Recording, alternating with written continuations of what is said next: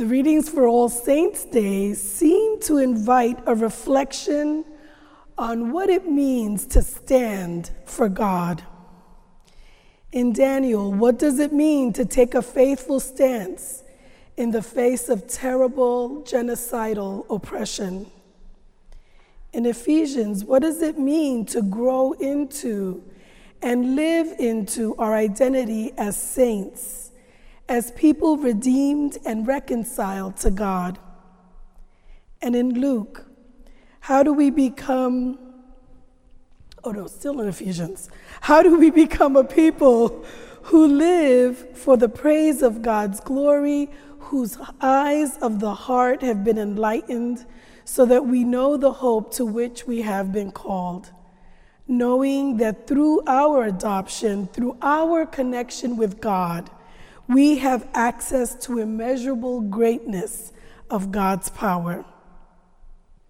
In Luke, we hear how do we live into the vulnerability reflected in the descriptions of the blessed and not stand in the self reliance, trusting material and worldly goods and powers, or in the self satisfaction of people who believe themselves safe because of the privileges and power that society has accorded them, the things that the world values and recognizes as powerful money, comfort, and ease.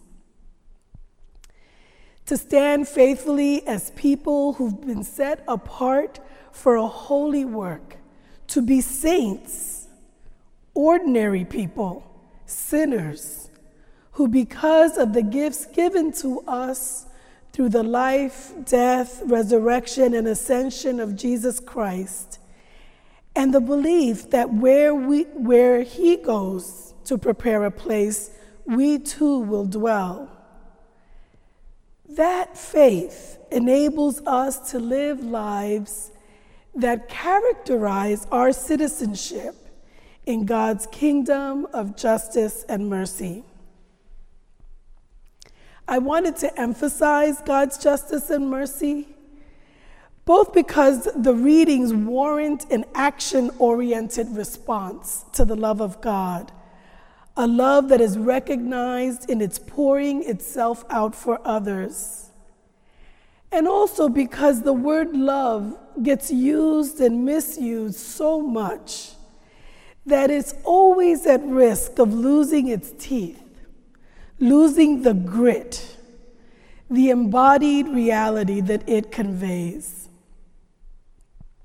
So, sure, there are times when we see Jesus feeling deep empathy for our miserable state, like when he weeps over Jerusalem.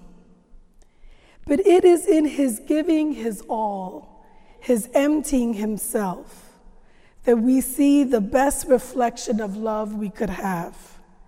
An example on which to reflect, an example to follow and emulate in our everyday lives. Slowly and daily and consistently living into our identity as saints of God. So when we talk about All Saints' Day, we are recognizing those folks in our lives who have walked the talk, in whose lives we have seen reflected the love, the person of God holy people in whose lives we saw reflected something of Mother Teresa's definition. Holiness does not consist in doing extraordinary things. It ex- consists in accepting with a smile what Jesus sends us. It consists in accepting and following the will of God.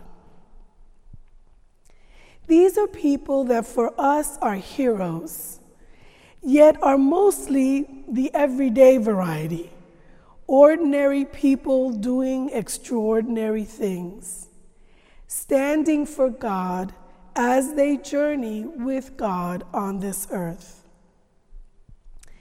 As a person who has ministered within the warm embrace of Mexican and Mexican American and Chicano communities, both in Chicago and Los Angeles, when this time of year comes around, I am filled with memories of beautifully decorated altars where loved ones, heroes and sheroes, beloved and venerated ancestors are remembered and celebrated. The Day of the Dead, technically tomorrow, a tradition of the indigenous peoples of Mexico, has now become very popular, having captured the imagination of many and becoming part of our popular culture and a popular spiritual, if not religious, practice. This tradition, like so many cultural and especially spiritual and religious traditions of Latin America, reflect an indigenous Spanish and European culture. The festivals are rooted in 3,000 year old rituals honoring the dead in pre Columbian Mesoamerica providing sustenance and tools for their journey to their eternal resting place. These rituals reflected the Nahua peoples, Aztecs, and others, their understanding that life, indeed the universe, is an eternal circle where death is a part of life, as natural and to be celebrated as birth. Now, a whole presentation would be necessary to trace these practices and beliefs to their present day incarnation. But in their essence, the values they reflect are ones that resonate as we reflect on the saints in our lives that have gone before and that we remember in prayers of thanksgiving today. One, that beloved connections are the essence of life. Familia, whether chosen or of birth origin, have made us who we are, and the lessons learned in their bosoms teach us about love, mercy, and justice. Two, that grounding ourselves in practices that allow us to tell our stories strengthens us for the journey ahead. That our hope comes in sharing the good news as we read it in Scripture and in the twists and turns of our lives and the lives who, of those who accompany us. Three, that the grief and sadness that death brings are but a temporary sting because we are a people who believe in a God of life, and that in death, life is changed and not ended. And as I was taught by the families that grew up with these practices, we can laugh at death. She is not to be feared. The skeletons and the skulls dressed gaily, depicted dancing and eating, remind us of the eternal feast that is our inheritance.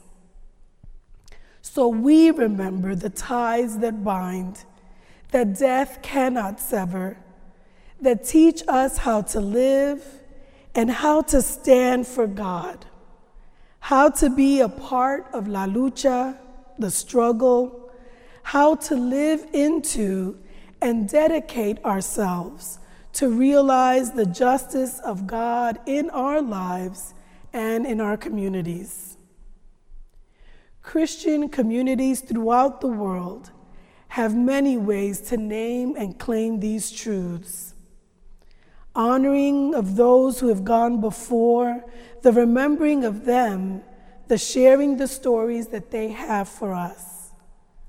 We are reminded that we are not self reliant but are dependent on God and through God on one another, the body of Christ. And that, like today, we pause to remember, refresh, and renew our connections so that we, in our time, through our lives, can stand for God, stand with one another, and continue the work that Christ has given us to do. Amen.